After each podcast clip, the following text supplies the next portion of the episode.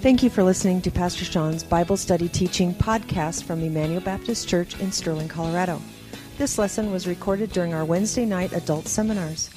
For more information on Emmanuel Baptist Church, please visit our website at www.ebc online.org. Now here's Pastor Sean. Okay, so the key word is better. Remember? Better. Jesus is better. The New Testament is better. The New Covenant's better. Uh, uh, Jesus is better than Moses. He's better than the angels. Uh, this whole issue of better, better, better, better. That's the whole theme of the book of Hebrews. And because if you remember, these Christians were tempted to go back into Judaism. And he keeps reminding them don't go back into Judaism because what you have now in Christ is better. And so, what he's going to do here is he's going to really kind of bring this to a crescendo. So, we are in chapter 12, verses 18 through 29. What he's going to do here is he's going to use seven as kind of a biblical number, and he's going to show seven issues related to the Old Testament. Remember, all along we've been looking at comparing the New Covenant to the Old Covenant. He's going to give seven issues related to the Old Testament believers at Mount Sinai. Remember, Mount Sinai is where Moses delivered the law. And he's going to contrast that with seven blessings that we now receive at Mount Zion. Um, which we'll talk about what that means. So it's, it's, it's this number seven. So let's read Hebrews chapter 12, verses 18 through 29. All right? For you have not come You've not come to what may not be touched a blazing fire, and darkness, and gloom, and a tempest, and the sound of a trumpet, and the voice whose words made the hearers beg no further messages be spoken to them. For night could not endure the order that was given. Even if a beast touches the mountain, it shall be stoned. Indeed, so terrifying was the sight that Moses said, I tremble with fear. But you have come to Mount Zion, and to the city of the living God, the heavenly Jerusalem, and to innumerable angels and festal gatherings, and to the assembly of the firstborn who are enrolled in heaven, and to God, the judge of all, and to the spirits of the righteous made perfect, and to Jesus, the mediator of a new covenant, and to the sprinkled blood that speaks a better word than the blood of Abel. See that you do not refuse him who's speaking. For if they did not escape when they refused him who warned them on earth, much less will we escape if we reject him who warns from heaven. At that time his voice shook the earth. But now he's promised, Yet once more I will shake not only the earth, but also the heavens.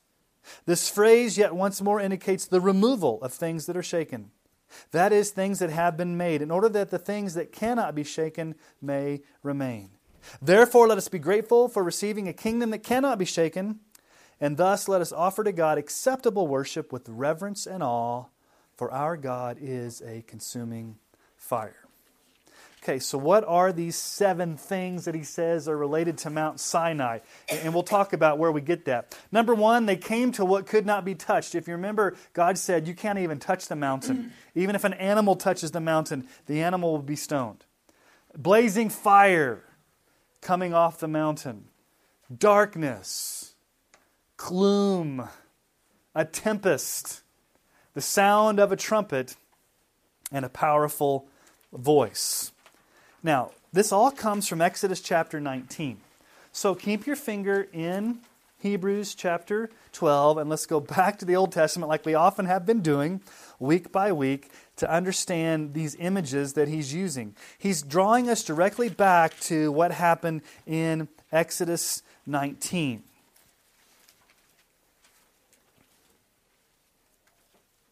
So let's pick up in um, verse, well, look at verse 12. And you shall set limits for the people all around, saying, Take care not to go up into the mountain or touch the edge of it. Whoever touches the mountain shall be put to death. No hand shall touch him, but he shall be stoned or shot, whether beast or man, he shall not live. When the trumpet sounds a long blast, they shall come up to the mountain. So Moses went down from the mountain to the people and consecrated the people, and they washed their garments. And he said to the people, Be ready for the third day. Do not go near a woman On the morning of the third day, there were thunders and lightning and a thick cloud on the mountain and a very loud trumpet blast, so that all the people in the camp trembled.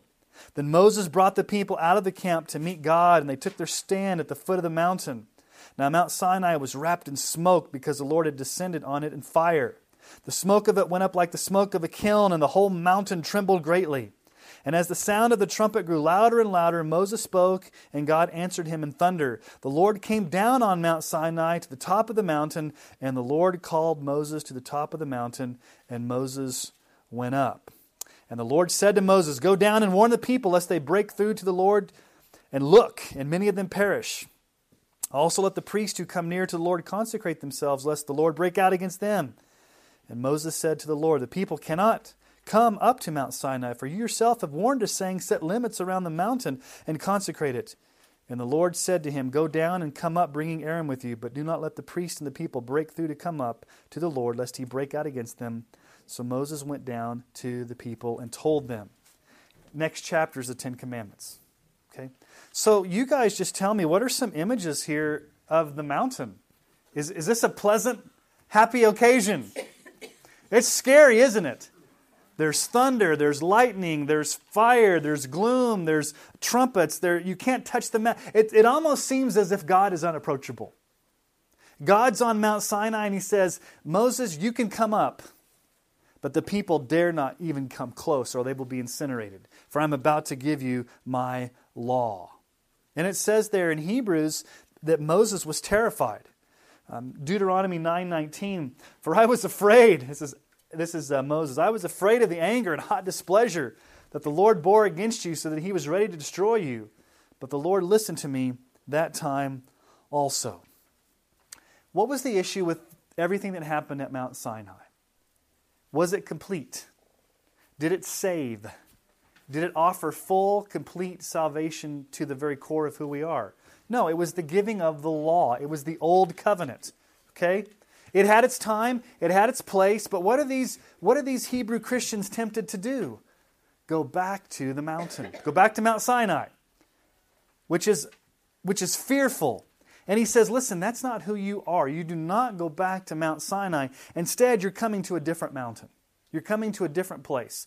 That's the old covenant. You are now in the new covenant. And so in verse 22, back to Hebrews, Hebrews 12 22, the writer shifts to contrasting this old covenant, fearful experience at the base of Mount Sinai with trumpets and thunder and God speaking and trumpets blaring with seven blessings of the new covenant. So, what are these seven blessings in contrast to the seven dreadful things that all right, so what's the big issue, guys? What, what was the one thing about Mount Sinai for a moment here? Mount Sinai, what if you could if you could basically categorize or characterize the experience that we just read in Exodus 19, what one or two words would capture what that was all about? Fear. Fear. Okay, fear and what? Death. Okay, death. But what what was the whole issue? You can't come near. You can't come up. You can't even touch the mountain. Okay? Even the priests who were called out by God had to get themselves ready. Okay? Now, what's he been arguing all along in Hebrews? What do we have what do we have the ability to do now because of Jesus? We can come up we can come near. We have access to the very throne of God in the new covenant. And so, what we're going to see here are these blessings of, of being able to come near to God in the new covenant. So, here's blessing number one We've come to Mount Zion. Isn't that an old song? We're marching to Zion. Beautiful, beautiful Zion. Yeah, it's an old song. You can't hear? That's because I can't sing. Uh, Verse 22 You have come to Mount Zion and to the city of the living God. Now, I do not think what he's talking about here is a literal place in Jerusalem on the Temple Mount, but a symbolic image of being in God's presence forever.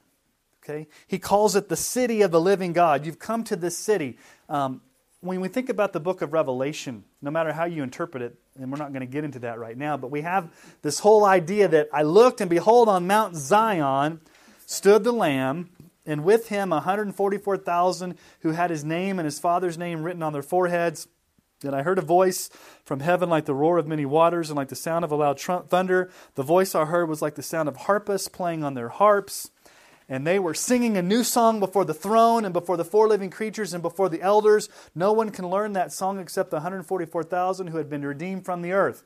Okay, this is not the Jehovah's Witness literal 144,000 that came back in the late 1800s. This is symbolic of God's people in heaven. But where are they? They were singing a new song before the throne in heaven, the Mount Zion. But notice what he says there. You've come to the city of the living God. Where else have we seen the city imagery? Go back to chapter 11. Remember the Hall of Faith? What was Abraham and all those guys looking for? Go back to chapter 11. Look at verse 10. This is about Abraham. He was looking forward to the city that has foundations, whose designer and builder is God. Go down to verse 13. These all died in faith, not having re- received the things promised, but having seen them and greeted them from afar, and having acknowledged that they were strangers and exiles on the earth. For people who speak this way make it clear they are seeking a homeland. If they had been thinking of that land from which they had gone, they would have had the opportunity to return. But as it is, they desire a better country, that is a heavenly one. Therefore, God is not ashamed to be called their God, for he has prepared for them a city. So this is heaven. This is the heavenly Jerusalem. This is the heavenly city. This is the throne room of God. So, blessing number one that the writer of Hebrews says listen, one day you will have access to God's throne in heaven, the city of the living God. What's going to happen when you get there? Number two, we will experience a joyous gathering with the angels. Look there um, in verse um, the second half of verse 22. The heavenly Jerusalem and to innumerable angels in festal gathering. Does anybody have a different word besides festal? Joyful. I have joyful assembly. Joyful assembly. Anybody have like joyful, festive? When we think about this word um, in the Greek culture, that word is kind of a rare word in the Bible, but it was really associated with like a party or celebration you had when you won the Olympics. So, don't have this image of heaven. A lot of people have this weird image of heaven. Like we're going to be up there in diapers on clouds, you know, plunking a harp for eternity. Okay? Heaven help us if that's heaven. Okay? It's going to be a joyous party like. And when I say party like, I don't mean like worldly party, which you but like a jo- why is it going to be joyful with all these innumerable angels? Why is being in heaven going to be joyful? Because we have direct access to the living God and we are redeemed. And so that's what we get to look forward to. Okay? But while we wait to get there, we have a third blessing that we get to experience right now. The third blessing is we are the assembly called the church. Notice verse 23. And to the assembly or the church, it's the, it's the Greek word ekklesia, the assembly or the church of the firstborn who are enrolled in heaven. Do you realize that Israel in the Old Testament was actually called the church? What's the word church mean? Let me just give you. Um, this is the Greek word for church, ecclesia. Okay? That's where we get the word ecclesiastical. Okay? It comes from two words, ek and this is actually the Greek word kaleo. Okay? So this means called, or the called ones. Ek, the prefix means out. We are, the church is the called out ones who are gathered together in a body or an assembly. In the Old Testament, God would call out Israel and gather them together as the church in the desert or, or the church in the wilderness. In Deuteronomy 18:16, just as you desired of the Lord your God at Horeb, at Sinai, on the day of the assembly, when you said, Let me not hear again the voice of the Lord my God or see that great fire anymore, lest I die. Do you realize that at the base of Mount Sinai, when they gathered, the way that the, that's translated in the Bible is that they had church. They gathered together as a assembly at the base of Mount Sinai. But notice what it's the assembly of to the church or to the called out ones of the firstborn. The idea of being, we are the firstborn in the sense that Israel was called God's firstborn son in Exodus 4 22 through 23. You shall say to Pharaoh, Thus says the Lord, Israel is my firstborn son. Who is the ultimate? So Israel was God's firstborn son.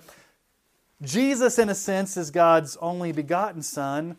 And because we're connected to Jesus, we are part of the church of, of Christ, the church of Jesus Christ. And where are we? We are enrolled in heaven. Speaks about your citizenship there. Do you know your name is in heaven if you're a Christian? It's written. What does Jesus say in Luke chapter 10, verse 20? He sends the, 20, the, the 72 out to do evangelism, to, do, um, you know, to, to preach the gospel. They come back, they're excited. What do the, what do the, what do the disciples say? Jesus, it was awesome. We, we saw, you know, we saw, you know, demons getting cast out. We saw people getting healed. And Jesus says, you know, I saw Satan fall like lightning from heaven. But this is what he said. Nevertheless, do not rejoice in this, that the spirits are subject to you, but rejoice that your names are written in heaven.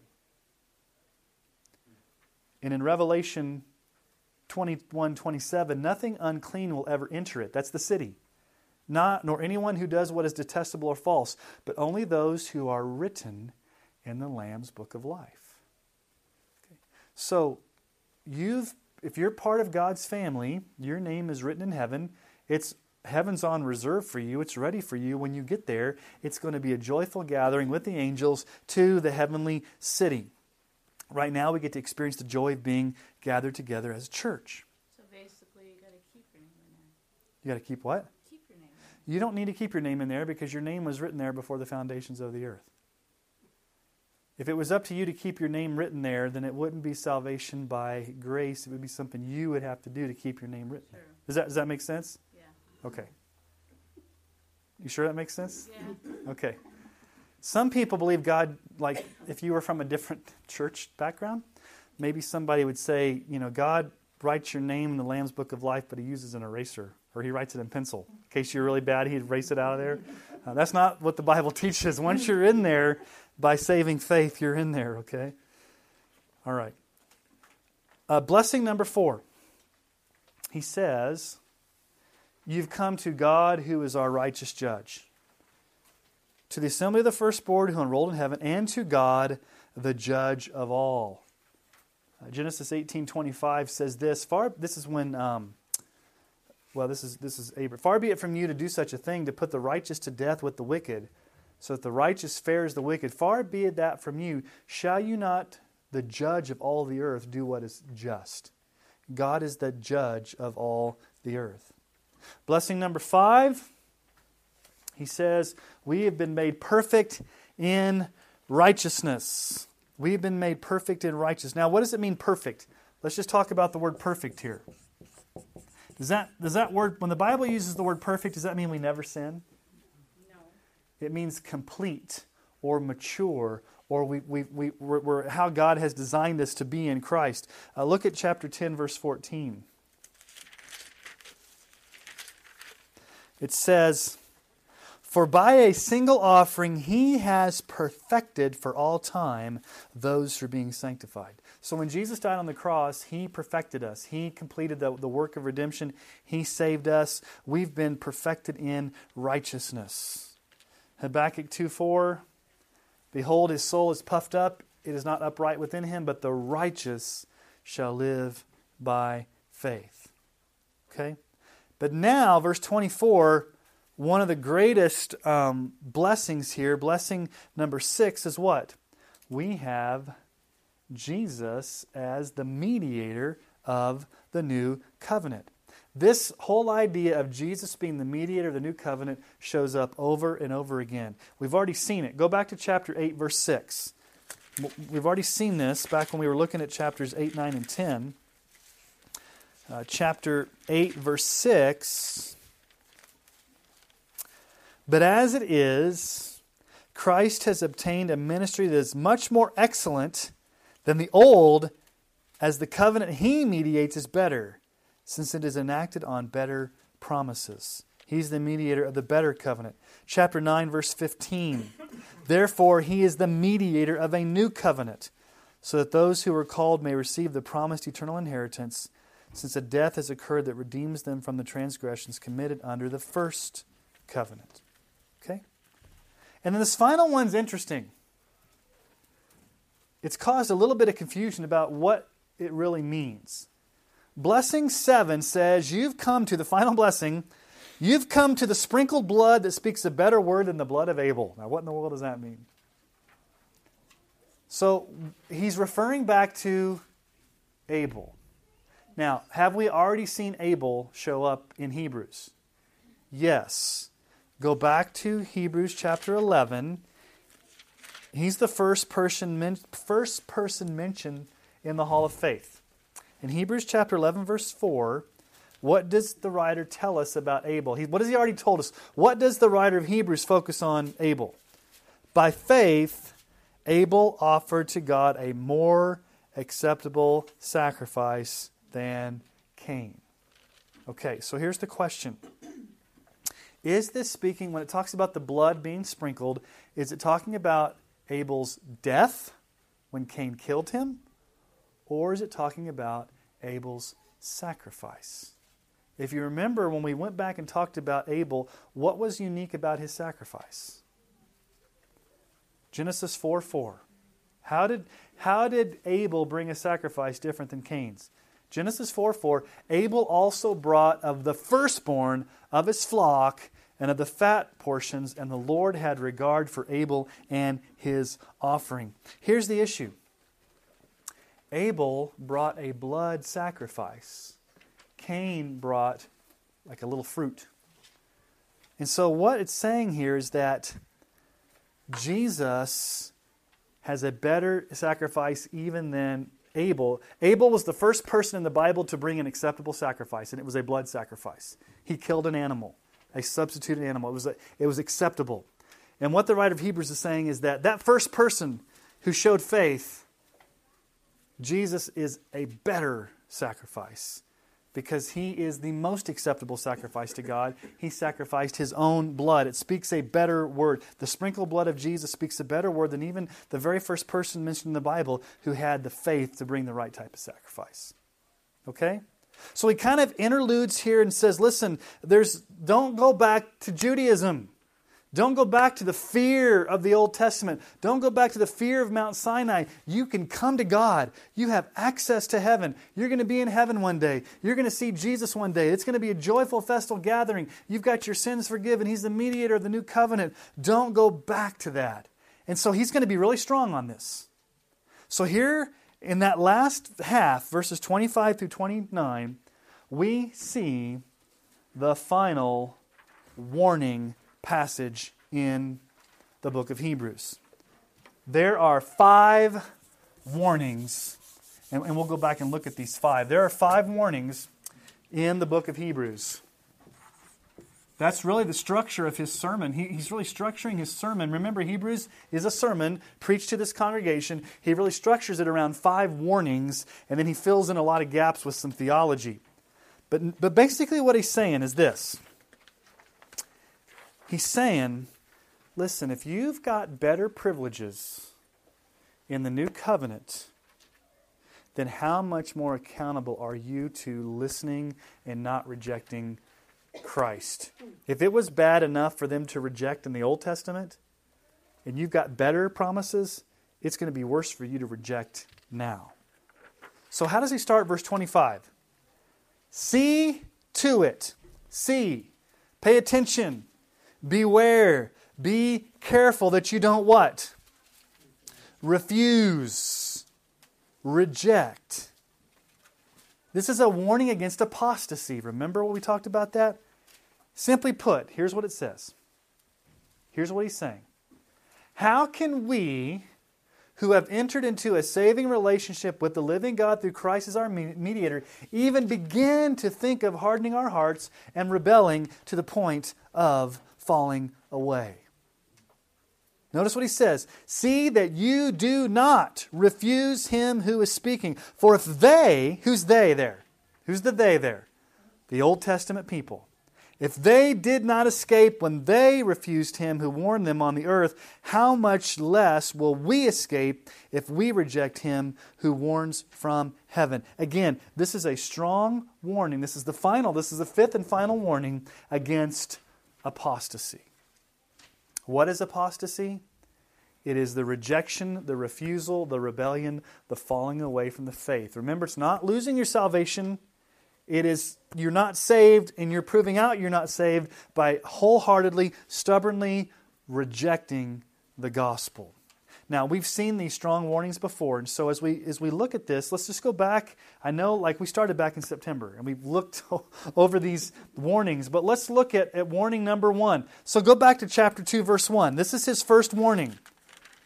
And they progressively get stronger as you go through. What was warning number 1? Chapter 2 verse 1. We must pay closer attention to what we have learned lest we drift away. So, what's warning number one? Don't drift. Okay, so, so drifting is, you know, when you drift, it's kind of this slow moving, kind of unconscious at times drift. That's how it starts out. So, so warning one, number one, he says, don't drift, like a boat that's drifting away from the shore without an anchor. Warning number two, okay, chapter 3, verse 12. This is warning number two.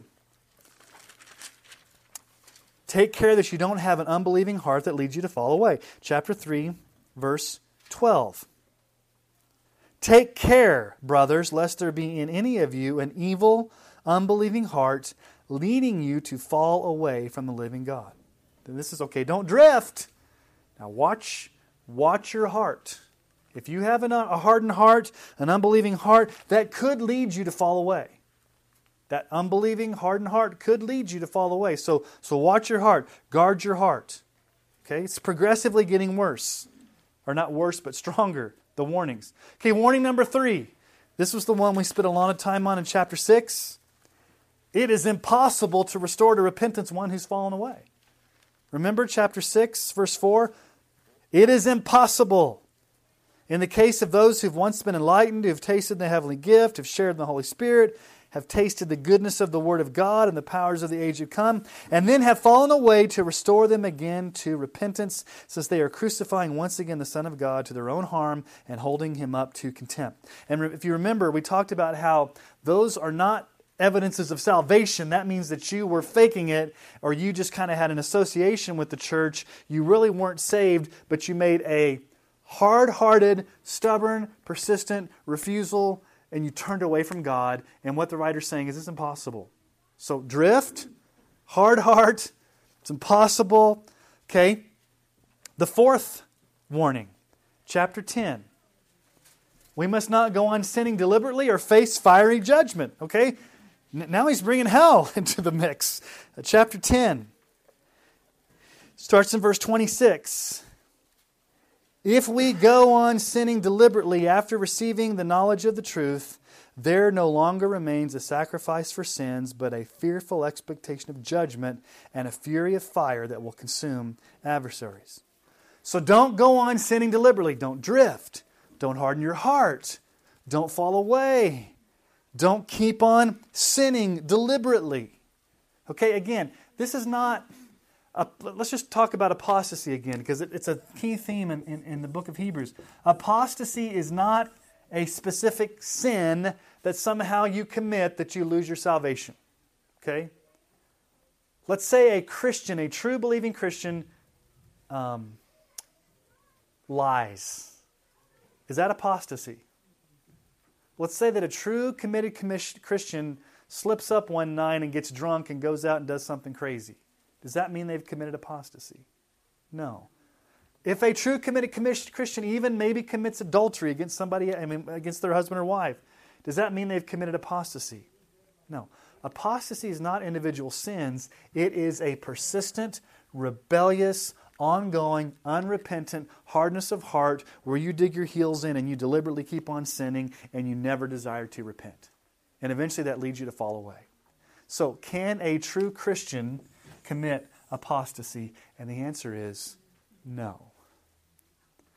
Can people who profess faith in Christ fall away? Yes. But just because you profess faith in Christ doesn't mean you're necessarily a Christian. So, all through the book of Hebrews, he's been warning, warning, warning. Don't keep on sinning. Don't rebel. Don't harden your heart. Don't drift. And now he gets to the final warning. Here is the fifth and final warning. How, and this is basically the, the bottom line how will one escape God's judgment if you continue to refuse and reject Him? Notice what he says there, back in chapter 12. He says, See that, this is verse 25, see that you do not refuse him who's speaking. For if they did not escape when they refused him who warned them on the earth, much less will we escape if we reject him who warns from heaven. Reject, refuse, reject. At that time, his voice shook the earth. Okay, at that time, what, what's he keep bringing us back to? Exodus 19. He's already brought that up. This whole Old Testament image, Exodus 19, 18. We just looked at it. Now, Mount Sinai was wrapped in smoke because the Lord had descended on it in a fire. The smoke of it went up like the smoke of a kiln, and the whole mountain trembled greatly. It trembled. The psalmist talks about how God shook the earth and it trembled at Mount Sinai. Psalm 60, 68, 7 through 8. Oh God, when you went out before your people, when you marched through the wilderness, the earth quaked. The heavens poured down rain before God, the one of Sinai, before God, the God of Israel. So what he's saying is in the Old Testament, at in Exodus 19, at Mount Sinai, when God spoke, there was a shaking. There was a, like a trembling, a shaking, and it was a fearful thing. And he's saying, listen, it's going to be a whole lot worse for you this side of Mount Sinai if you are a new covenant quote unquote Christian, if you persist in unrepentant sin and you refuse and you reject and you rebel, it's going to be a whole lot worse than Mount Sinai. It's going to be a whole lot more of a trembling than what you saw at Mount Sinai. There's going to be more fire. There's going to be more quaking. There's going to be more um, drastic of a shaking. And what had happened at Sinai? What happened to that generation? 40 years they wandered in the wilderness because they hardened their heart. Did they ever get to enter the promised land? No, they did not.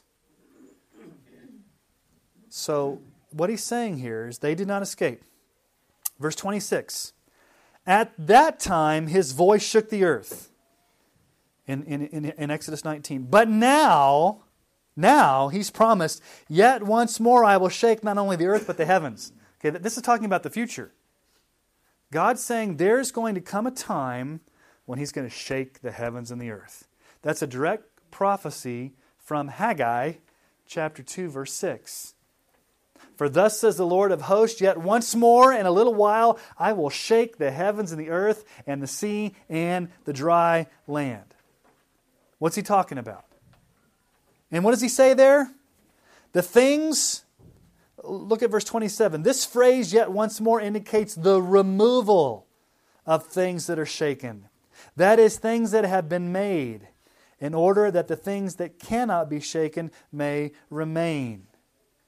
So, this shaking that he's talking about, this shaking and this removal, is a prophecy about the future day of judgment when God promises to decisively remove all those who oppose him, whether royal thrones, kings, armies, anybody who rebels against him, he will shake. And what does it say? They will not what?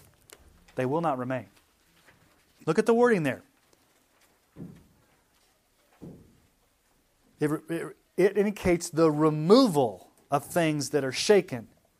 That is, things that have been made, in order that the things that cannot be shaken may remain. So, things are shaken and they're removed.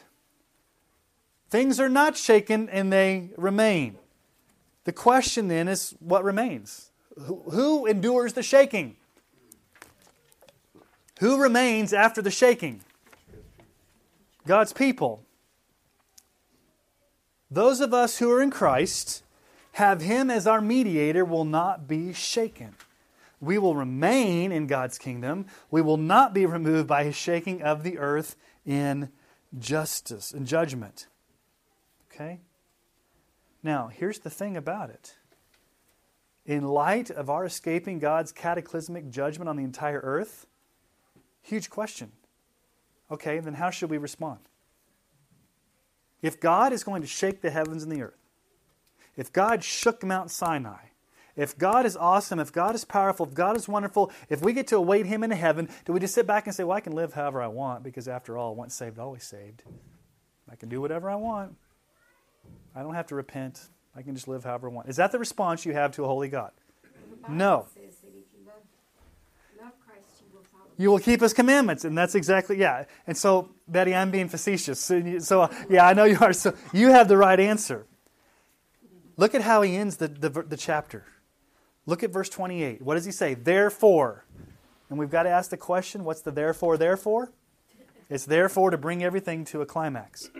Therefore, let us be grateful for receiving a kingdom that cannot be shaken and let us offer to God what? Acceptable worship with reverence and awe. Why? Verse 29 For our God is a consuming fire. So here's the, our response to this awesome God we will escape judgment, we will remain. We're not going to be destroyed. We will receive heaven. But in light of all that, how do we live now? Thankful worship that is marked by reverence and awe. We should be thankful. And not only thankful, but we should offer to God acceptable worship. Which brings up an interesting question Is there such a thing as unacceptable worship? Yes. Can you worship the right God in the wrong way? Yes. Yes. A lot of people worry that you worship the wrong God. Okay, first commandment of the Ten Commandments you worship the right God.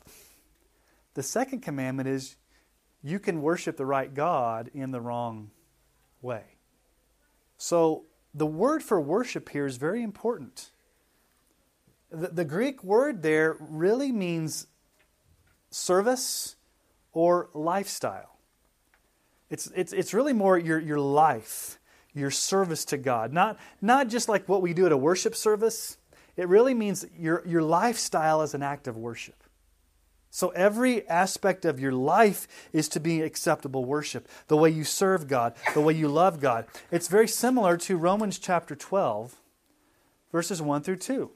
What does Paul tell us? It's very similar. I appeal to you, therefore, brothers, by the mercies of God, to present your bodies as a living sacrifice, what? Holy and acceptable to God, which is your spiritual worship. Same Greek word there. Worship.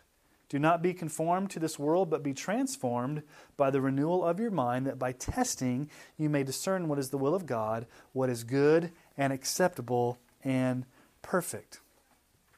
So, this worship that we're to give to God is a lifestyle of living in such a way that we're thankful, but then notice how he qualifies it with reverence and awe kind of similar words, a little bit different. Acceptable worship is done in reverence. What is reverence? I think reverence is this whole idea that it's an attitude of humility, an attitude of respect, an attitude of knowing who you are and who God is in his rightful place. Psalm 2:11, serve the Lord with fear and rejoice with trembling not only just reverence, but awe. Do you guys know that the word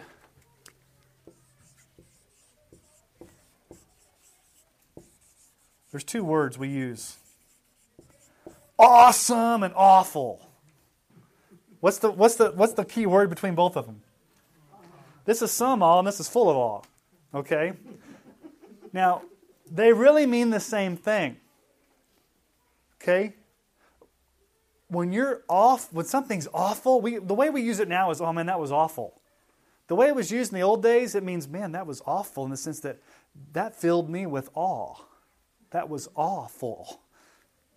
We now say that was awesome. But we can say a lot of things were awesome. Like you can come out of um, you can come out of River City and say, "Man, that steak was awesome." Or you can go see the new super I mean the new yeah, the new Superman versus Batman movie coming out. That was awesome. Okay, are you going to make that same category with God? Is God awesome like pizza? No. God actually is not just awesome, God is awful in the good sense of the word. We are to respond to him full of awe. And listen to Isaiah 66, 1 through 2. Thus says the Lord Heaven is my throne, and the earth is my footstool. What is the house that you would build for me? And what is the place of my rest? All these things my hand has made. And so all these things came to be, declares the Lord. But this is the one to whom I will look, he who is humble and contrite in spirit and trembles at my word. Interesting wording here. Who does God look for? Those who are humble, who worship him in awe. So we are thankful. We live a lifestyle of worship. It is with reverence and awe. But why? Verse 29 tells us why. For purpose. Our God is a consuming fire. The Old Testament talks about this in Deuteronomy 4:24, "For the Lord your God is a consuming fire, a jealous God." Now wait a minute. God's jealous? I thought we weren't supposed to be jealous. How can God gets a, how come God gets a free pass on being jealous? Jealous is what we're not supposed to be. He created us. Yeah. Does it mean that God is green with envy because he, somebody has something he doesn't have? no. Yeah, he's got everything. It means he is worthy, he is holy, God is jealous or God is zealous for his name and for his glory. We also find out from Deuteronomy 9 3. Know therefore today that he who goes over before you as a consuming fire is the Lord your God. He will destroy them and subdue them before you, so you shall drive them out and make them perish quickly as the Lord has promised you. Isaiah 33 14. The sinners in Zion are afraid. Trembling has seized the godless. Who among us can dwell with the consuming fire? Who among us can dwell with everlasting burnings? And the answer is what? Nobody. So let me just ask you a question.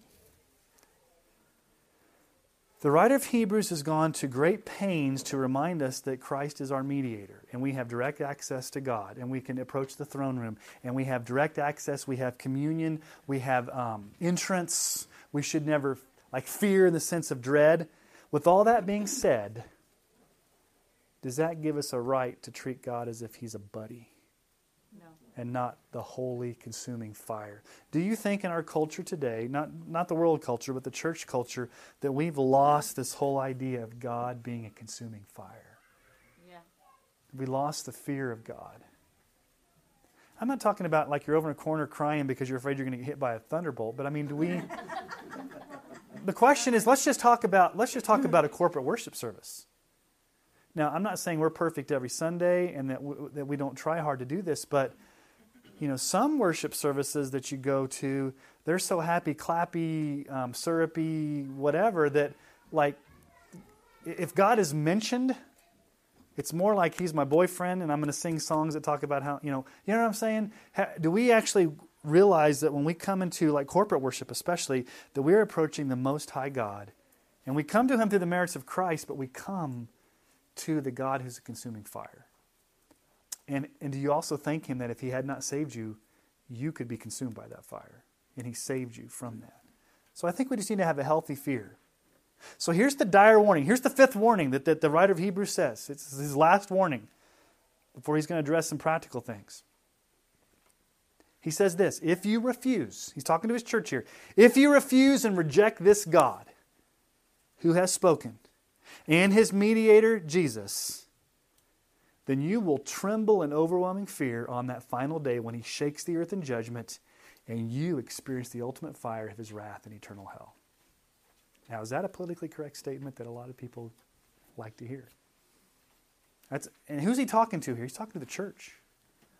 He's talking to people that p- profess to be believers. And it's his final warning. He says, Listen, if you persist in unrepentant sin and reject and rebel and rebel and reject and harden and fall away, on that great and final day, there will be a trembling like you've never experienced before. Whole lot worse than what they saw at Mount Sinai. Our God's a consuming fire. You will be shaken and you will not remain.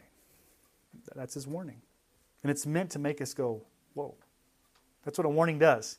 If a warning doesn't warn, it's not a good warning. Okay? Now, with that being said, let's go into chapter 13. Because it ties together, okay? What has he just told us? Worship God with raw, worship God with reverence, live a lifestyle of worship, be a worshiper, have a lifestyle worshiper, be thankful. Uh, God's a consuming fire. And so, since God is a consuming fire, and we must worship Him with a lifestyle of awe and reverence and thanksgiving, then a huge question is okay, what does it practically look like? What does it look like to live as a life of a worshiper? In the practical, nitty gritty, everyday life. How do I live this out? Well, I'm glad you asked, writer of Hebrews, because you're going to address it here with five commands on how to worship God acceptably, and they're all practical, they're all ethical, and they're all just nitty gritty lifestyle issues.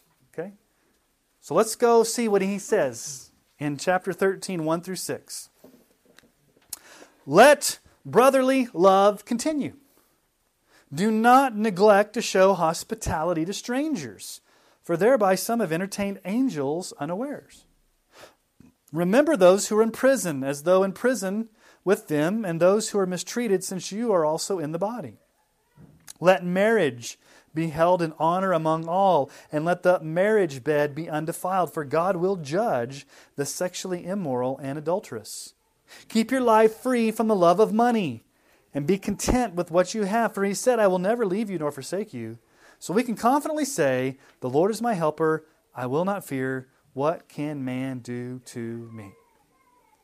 Five practical, nitty gritty, everyday lifestyle issues where we are to be worshiping the Lord as a lifestyle. And here's number one keep on continually loving one another.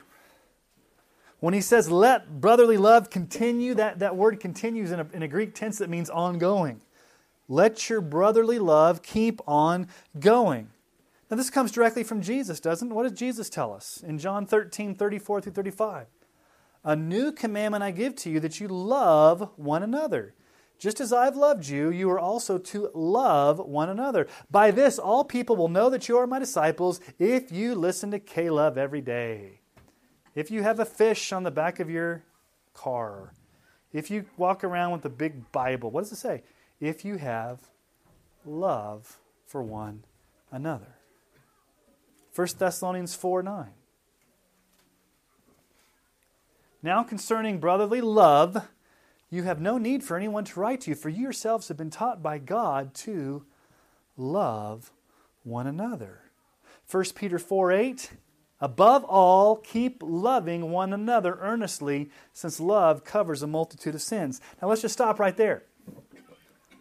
Number one, right out of the chute, is got to keep on loving each other. So it begs the question why is it so hard to do that? Or is it hard? Let's just ask that question. Is it hard to do that? Okay, it can be. What type of love are we talking about here? Okay. Okay. I saw an example today. Okay. Unbelievable love. Okay. One human being for another. Okay. In a mobile home park a family of three, a couple and her mother living there, and the man died, and the women are in terrible financial trouble. And my park manager called some churches and told them about this. One man in one of these churches gave nineteen hundred dollars to these women to alleviate this terrible problem. And that's not Yeah. me. And that's a perfect example.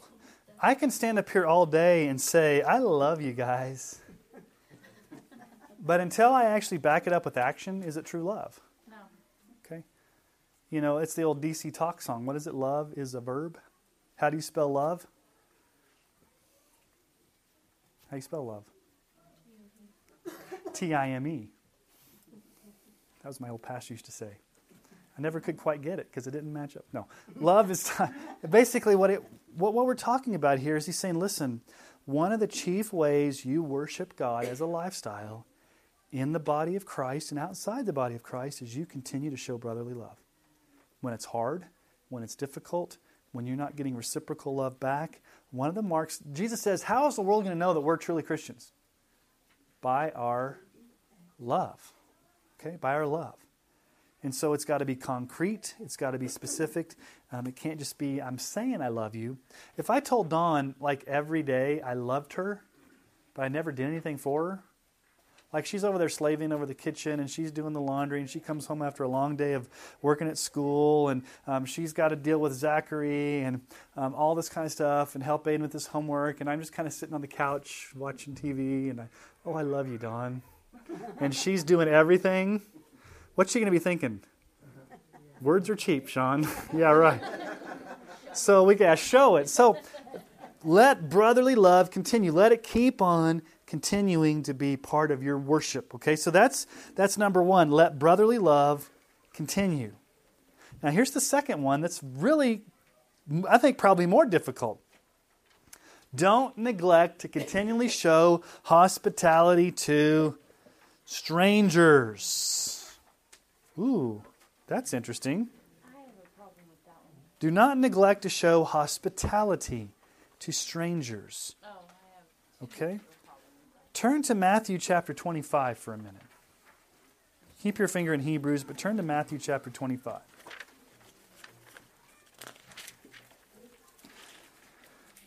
You know, this is the end of the age when Jesus is going to separate the sheep from the goats at the final judgment. And I want you just to listen to what Jesus says. Matthew 25, 31 through, through the end of the chapter. It's we're a long section here. You, are probably familiar with this, but I just want to read it.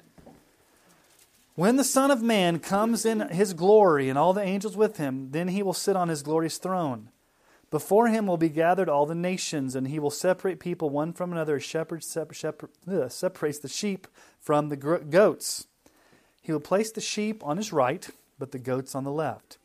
Then the king will say to those on his right, Come, you who are blessed by my Father, inherit the kingdom prepared for you from the foundation of the world. For I was hungry, and you gave me food. I was thirsty, and you gave me drink.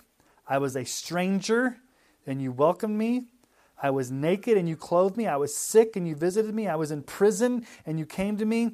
Then the righteous will answer him, saying, Lord, when did we see you hungry and feed you, and thirsty, or give you drink? And when did we see you a stranger and welcome you, and naked and clothe you? And when did we see you sick or in prison and visit you? And the king will answer them, Truly I say to you, as you did it to one of the least of these brothers, you did it to me. And then he goes on to say that the, the unrighteous didn't do that. Okay? So, what are some things Jesus says there? You welcomed the stranger. You visited somebody in prison. What does he say right here? In Hebrews, do not neglect to show hospitality to strangers. Because if you neglect to do that, you may actually be treating Jesus that way. Yeah, we'll get to that in just a minute. Luke 14, 12 through 14. Jesus is going to tell a parable about how we treat strangers, how we, how we welcome, how we show hospitality. He, he also said to the man who had invited him, When you give a dinner or a banquet, do not invite your friends, or your brothers or your relatives or rich neighbors, lest they also invite you in return and you be repaid. But when you give a feast, invite the poor, the crippled, the lame, the blind, and you will be blessed, because they cannot repay you, for you will be repaid at the resurrection of the just. How does that talk about hospitality? Hospitality is a hard thing because what does it mean? It doesn't just mean opening your home, as hard as that may be. It means is your whole lifestyle one of being willing to sacrifice your personal time and needs to help others in need and to welcome them into your life. That's really what hospitality means. It means you welcome somebody into your life, no matter how that looks. In our 21st century privatized northeastern Colorado farming culture, that's really hard, isn't it? I'm just speaking to our culture. I'll be real honest with you guys. In the 11 years I've been pastor here, there's been very, I want to say few, few and far between, but I have not, Dawn and I have not been invited to a lot of people's homes. Now, we've had people over our house a lot, but I'm just seeing that in our culture here, I don't know if it's a northeastern Colorado thing or what, some people do not open their homes to each other. And I don't know why that's the case. We came from Colorado Springs where it was a totally different culture where everybody was in everybody's home all the time. Just different culture. I mean, we were in somebody's home every week, I mean, sometimes twice a week. Um, and I know we're geographically challenged out here because some of you live way out on farms and ranches and stuff. And I'm not trying to, to, to, bring condemnation or guilt. I'm just saying, are we, are we showing hospitality not just to strangers? Are we showing hospitality to each other? I mean, that, let's start there and then let's get to strangers because what does he say there? You, you may have entertained an angel unaware. Now, don't ask me how to unpack all that. I just know it's there. Are there angels? Yes. Do they usually appear like men? Yes. Yes. My mother-in-law, she had, I would go to the store with her, and if there was a family or a person standing on the road asking for money, she always gave them money. Um, the I don't know if anyone's noticed the homeless guy that walks around Walmart. Mhm. Mhm. She's bought him a new jacket and stuff like that. And um, one of my kids had asked why she, she's doing that. She said, "Because you never know, he could be an angel. Mhm. God could be testing us." There's a story in the Old Testament in Genesis chapter 18, and maybe for the sake of time, we won't go there. But if you remember Genesis 18, these three guys show up to Abraham, and he says, "Come on into my tent, and I'll, you know, Sarah will bake some cakes for you, and we'll eat." And what does he find out? These three guys are angels. So Abraham entertained angels unaware. Um, so I don't really know what all that means. I don't think we're we're never supposed to worship angels. We're not supposed to be on the lookout for angels.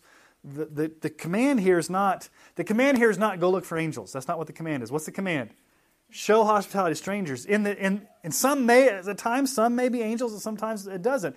The point is you're to keep on showing hospitality to strangers, um, which I think is a hard thing in our culture. Let's be honest. I'm not good at it.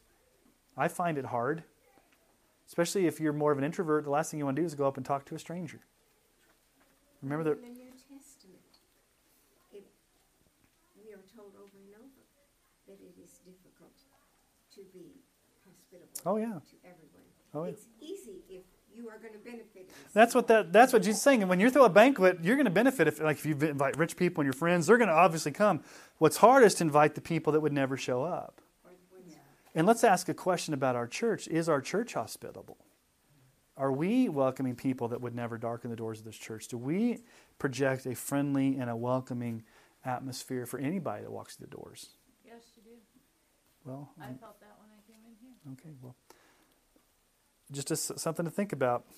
I just know that the old Rick Springfield song "Don't Talk to Strangers" is, um, you know, when you grow up, don't talk to strangers. And obviously, you need to use some wisdom. You need to use some wisdom in this, okay? Um, because there are people out there that will take advantage of you, and you, you just need to use some wisdom, okay? All right, let's look at number three. The third thing, and this is really contextual to the writer of Hebrews and what was going on in their church. Um, what does he say there? He says, verse 3 Remember those who are in prison, as though in prison with them, and those who are mistreated, since you are also in the body. What was going on in this church? Well, we have to go back to chapter 10. Go back to chapter 10, verses 32 through 34. He's already alluded to this. He said, in, in, chapter 10, verse 32, he says, Recall the former days when, after you were enlightened, you endured a hard struggle with sufferings, sometimes being publicly exposed to reproach and affliction, and sometimes being partners with those so treated. For you had compassion on those in prison, and you joyfully accepted the plundering of your property, since you knew that you yourselves had a better possession and an abiding one. Evidently, in the church, there were people that were thrown into prison. Why were they thrown into prison? For being a Christian. They were, this wasn't, visiting those in prison here was not like prison ministry in the sense that, you know, we go into the prison and we do prison ministry because there's prisoners there. Yes, we do that. In the context of Hebrews, this is some people from the church. Notice what he says there. Look at what he says. Since you are also in the body. There were some in the body of Christ, some in the church, like it would be like half of our church was in prison. And it would be very easy to neglect them and to not go visit them and to not want to associate with them because what would that mean? Well, that means I may get thrown in prison. So, yes, Brent. In most foreign countries, prison means that your family is the one that has to provide for you. Yeah. Bring food and everything. Mm-hmm. Yeah, this was back before our prison system.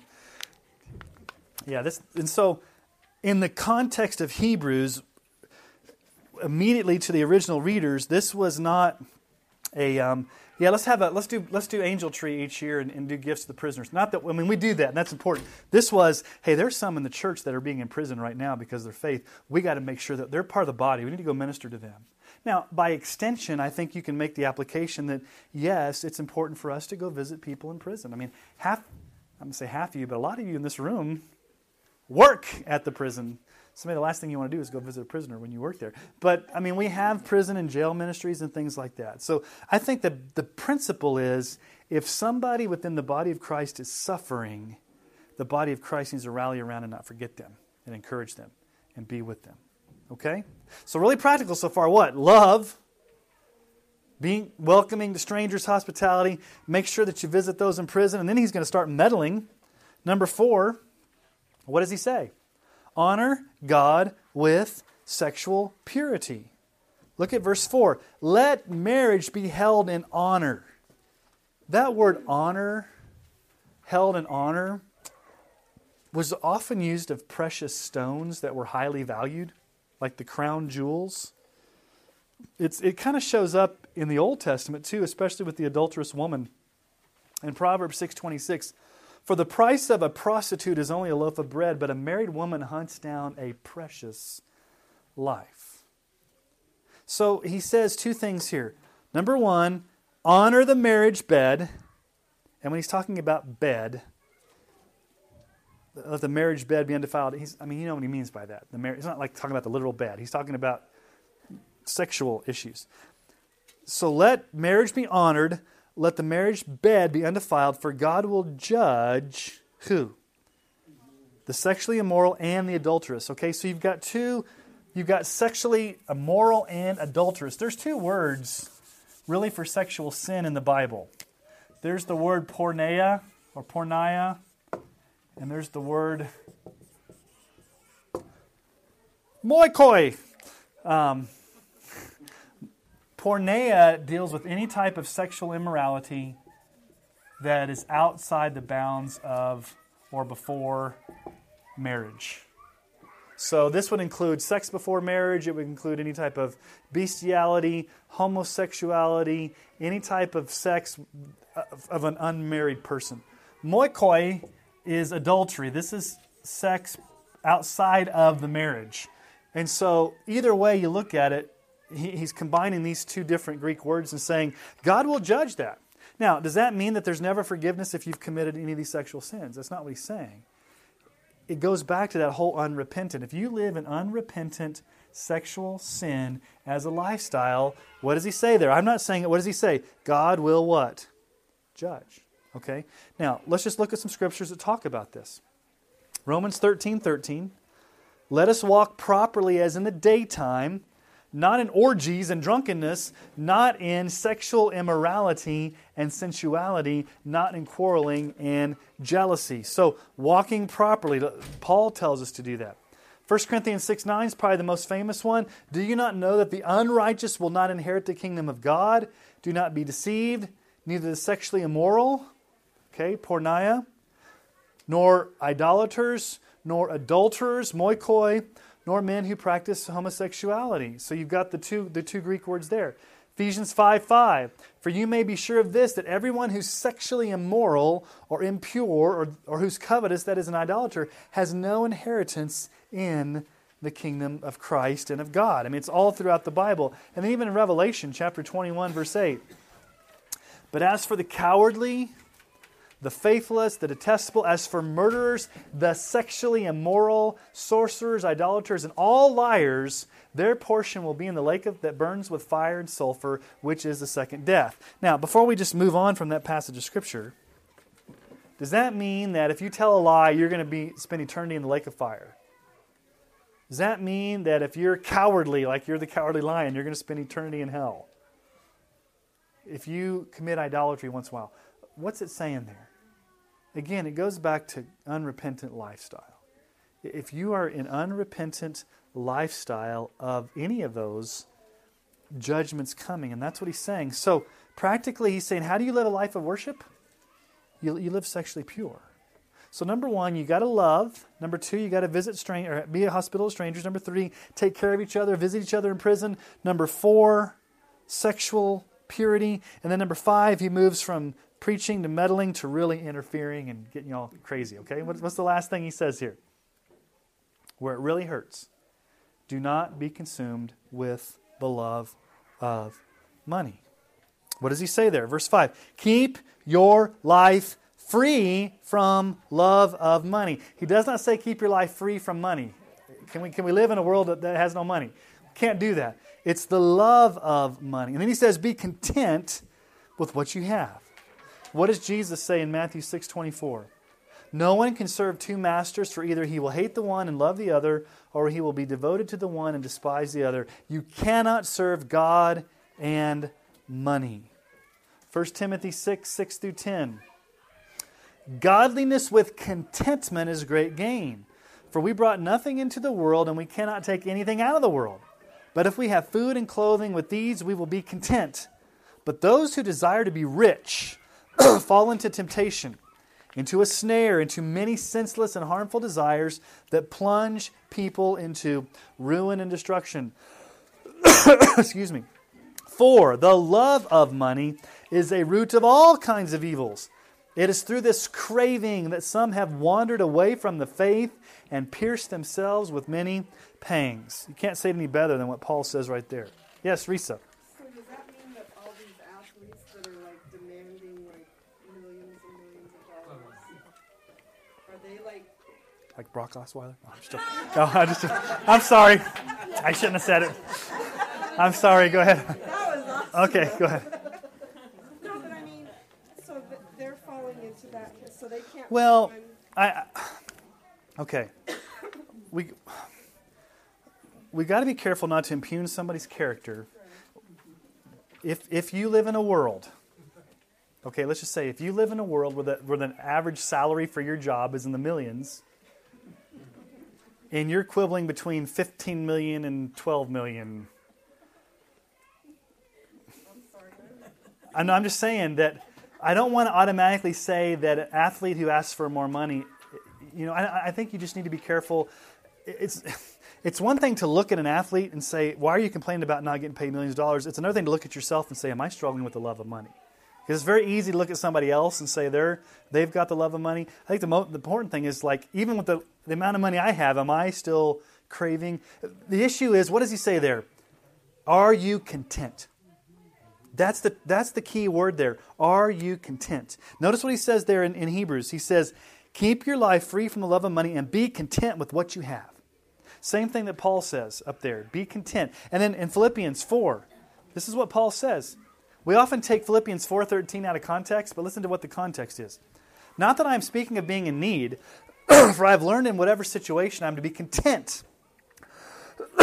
Excuse me I know how to be brought low, and I know how to abound in any and every circumstance. I have learned the secret of facing plenty and hunger and abundance and need. I can do all things through him who strengthens me. Now, what do we often quote? Hebrews 4, I mean, Philippians 4 I can do all things through Christ who strengthens me.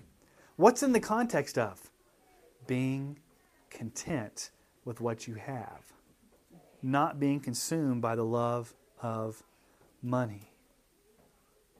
Now, it's interesting. Yes, Dale. We need to make sure that we understand that it isn't money Yeah. that is the root of all evil. Exactly. Yeah, because you can't, you cannot exist in this world without money. Um, you need money. Money's not a bad, and money's not inherently bad. You need money to buy stuff. You need money for food. You need to save money. You need to purchase. It's that's not the issue. The issue is, do you love it? Are you consumed by it? And are you always finding yourself discontent? I think that's the real issue. So are they, basically talk, talking about the ones that go gamble, Go gamble. you know, like when they go, ones that have gambling problems with their money. I would say somebody that gambles a lot probably has has a problem with money because they're not So that content. would- That would be Yeah, I say- content. Yeah, they're not content. They're always trying to find the next whatever. Listen to what um, contentment is based upon. Why can we be content? The writer of Hebrews tells us. Verse 5 Keep your life free from the love of money. Be content with what you have. For, here's the reason, He has said, I will never leave you nor forsake you. Now, I will never leave you and forsake you. The way that's worded in the original language is really contains what we call a double negative. It's the strongest, most emphatic way of saying this. It's almost translated, God will never, no, never, ever leave you nor forsake you. It's a really strong, strong wording there. Um, the word forsake is interesting because it's the same word that Jesus cried out on the cross in Matthew chapter 27, 46, about the ninth hour, Jesus cried out with a loud voice, saying, Eli, Eli, lama sabachthani, that is my God, my God, why have you forsaken me? So on the cross, Jesus was forsaken for us so that we would never have to be forsaken. I will never leave. I will never forsake you. What did God say to uh, Jacob in Genesis 28 15? Behold, I am with you, and I will keep you wherever you go, and I will bring you back to this land, for I will not leave you until I have done what I have promised you. I will not leave you. Deuteronomy 31, 6 through 8, God's getting Abraham, I mean getting Moses ready to, to, to be off the scene and for Joshua to lead the people over. Be strong and courageous. Do not fear or be in dread of them, for it is the Lord your God who goes with you. He will not leave you or forsake you. Then Moses summoned Joshua and said to him in the sight of all Israel, Be strong and courageous, for you shall go with this people into the land that the Lord has sworn to their fathers to give them. I will never leave or forsake you. And then he quotes from Psalm 118, 6 through 7 down there. So we can confidently say, The Lord is my helper. I will not fear. What can man do to me? That's the definition of contentment, is it not? I'm not going to fear because what can man do to me? Really, what can man do to me? Nothing that God doesn't allow, and nothing that God's not going to get me through. And that's from Psalm 118, 6 through 7. Um, the Lord is on my side. I will not fear. What can man do to me? The Lord is on my side as my helper. I shall look in triumph on those who hate me. The Lord's on my side. The Lord will never leave me. The Lord will never forsake me. Most of the money problems that people have, or the love of money problems, is because they doubt the provision of God and they doubt the presence of God and they feel somehow that they, they're not content with just the presence and provision of God. They've got to have something else. So, here's the bottom line as we close tonight. Because we have a mediator in Christ Jesus and we have the blessings of a kingdom that cannot be shaken, we should worship Him with a lifestyle of love, generosity, hospitality, compassion, sexual purity, and godly contentment. That's kind of a summary of that, those, those six verses in Hebrews chapter 13. In other words, one of the strongest evidences that you are persevering to the end with a lifestyle of worship is that you consistently demonstrate the fruit of the Spirit. Hebrews 13, 1 through 6 is just another way of talking about living in the fruit of the Spirit. What is the fruit of the Spirit? Galatians 5, 22 through 24. But the fruit of the Spirit is love, joy, peace, patience, kindness, goodness, faithfulness, gentleness, self control. Against such things there is no law, and those who belong to Christ Jesus have crucified the flesh with its passions and desires. So basically, what the writer of Hebrews does is he gives a strong warning about falling away and then says, listen, our, your lifestyle is to be a lifestyle of worship, and here's what it looks like practically in these areas. And, and you, when, you, when you really flesh it out and step back and get a bird's eye view, a lifestyle of worship is really a demonstration of the fruit of the Spirit.